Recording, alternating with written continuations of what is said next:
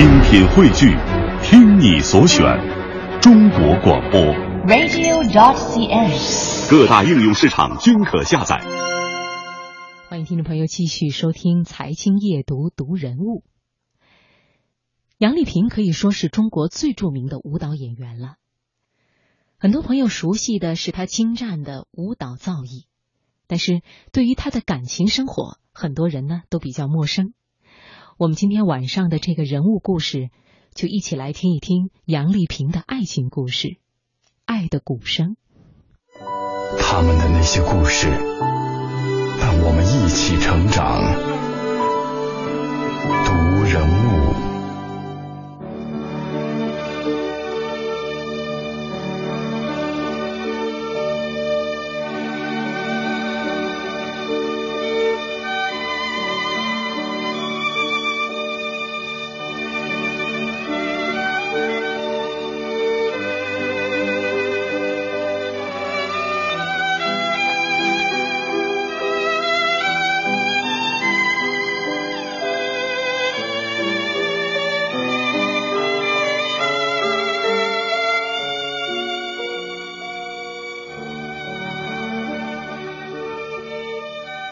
一个人不仅要给人留下深刻印象，而且更得高亢激昂、响声飞扬。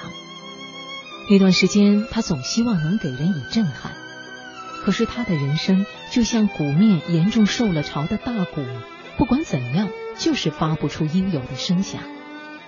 是的，他时时刻刻都在想着突破自己，一直在寻找创作灵感。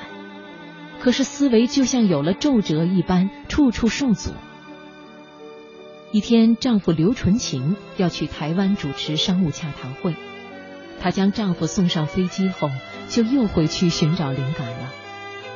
在台湾的刘纯琴时刻都惦记着他，每天都会打电话问他吃了什么，睡了几个小时。她总说吃得好，睡得好，丈夫也就稍稍放心了。处理完事情，刘纯琴匆匆地飞回北京。可是家中的景象不禁让她大吃一惊。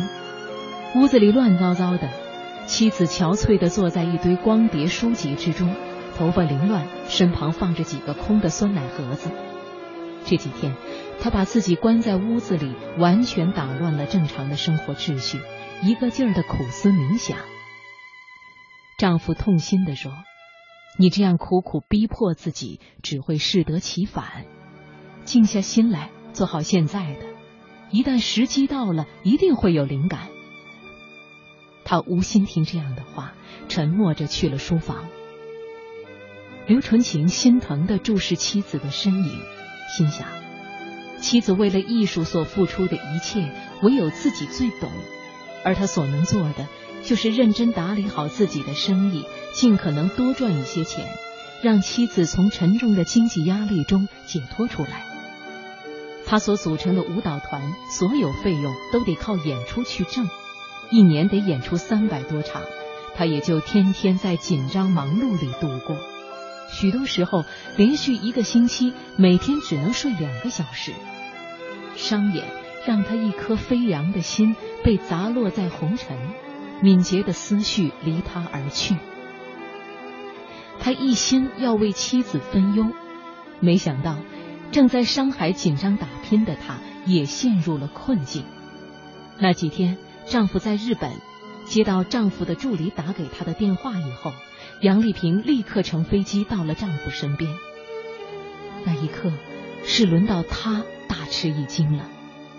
才几天功夫，只见刘纯琴嘴唇边满是燎泡。人黑黑的，整个瘦了一大圈。那时候，刘纯琴公司所有的进货渠道都被同行堵死了，他们从日本独家空运生鱼的通道也被人抢占了。刘纯琴赶到日本和生鱼供应商谈判，却没有任何结果。当他想到自己的生意一旦受损，妻子的压力会更大时，便忧心如焚。好几次，刘纯晴半夜起来，在酒店外边晃荡，自言自语，也不知道在说些什么。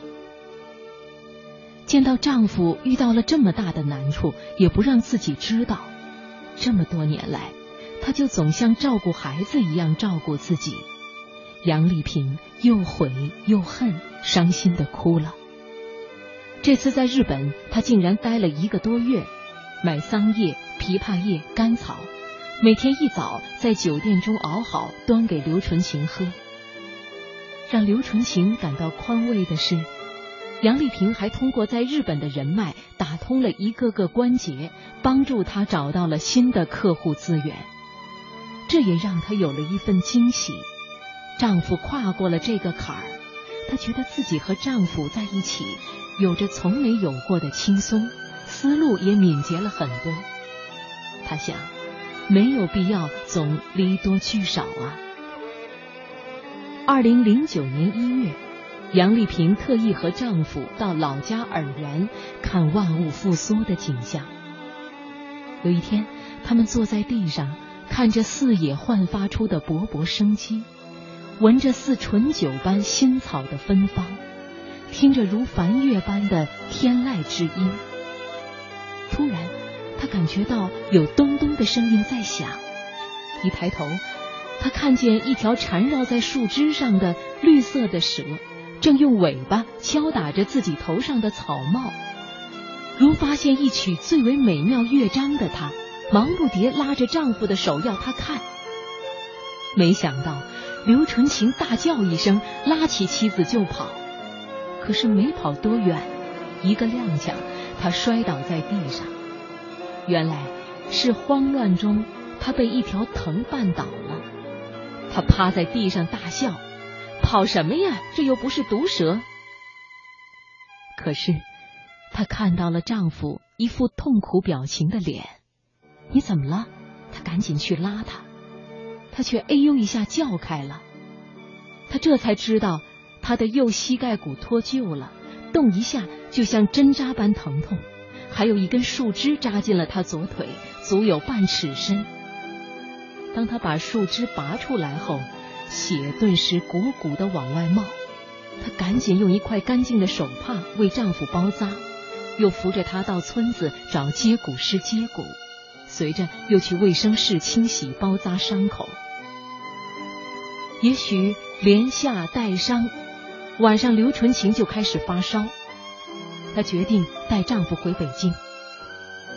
你把我送上飞机就行了，你安心在这儿做自己该做的事吧。她感到一阵心酸，握住丈夫的手。你看，以前我做的是多么不够，你成了这样还不让我管。我陪你回北京吧，快要过年了，今年我们在北京家里过年。这可正是他所期盼的。结婚十多年，他们从来就没有好好的过一个年。大年三十儿吃团年饭的时候，刘纯情握住妻子的手，久久凝望着她。这次虽然我受了一点伤，可觉得挺高兴的。和在日本一样，让我感到你从女神回到了人间，成了一位温柔能干的妻子。丈夫的话让她心里不觉一震。就是这次回到儿园老家，聆听大自然的声音。也让自己听到了丈夫内心的声音。突然，她兴奋的对丈夫说：“我有灵感了，下一个舞蹈的主题就是声音。”她沉思片刻，又说：“具体名字是什么，我还不太清楚。”刘纯琴痴痴的看着妻子，心中漾起了无限喜悦。那个精灵般的舞者就要回来了。春节过后，杨丽萍准备开始新的创作。忽然，在一旁的刘纯晴大叫了起来：“有了，舞名就叫《云南的响声》。”二零零九年五月七日，《云南的响声》在昆明首演，演出获得巨大的成功，被誉为云南印象的姊妹篇。不。这不仅是印象，而是一种震天撼地的响声。夫妻间的真爱，在一起的相互交流与启发，让他一发不可收。二零一一年，他创作出的《孔雀》让他的人生飞得更高远。爱是艺术的根，爱是灵感之源。人生也许是一面鼓，只因有了爱，相爱的人有了更多的交流和启发，才能让你的人生发出最响亮、最动人的声音，展示出无限的艺术魅力。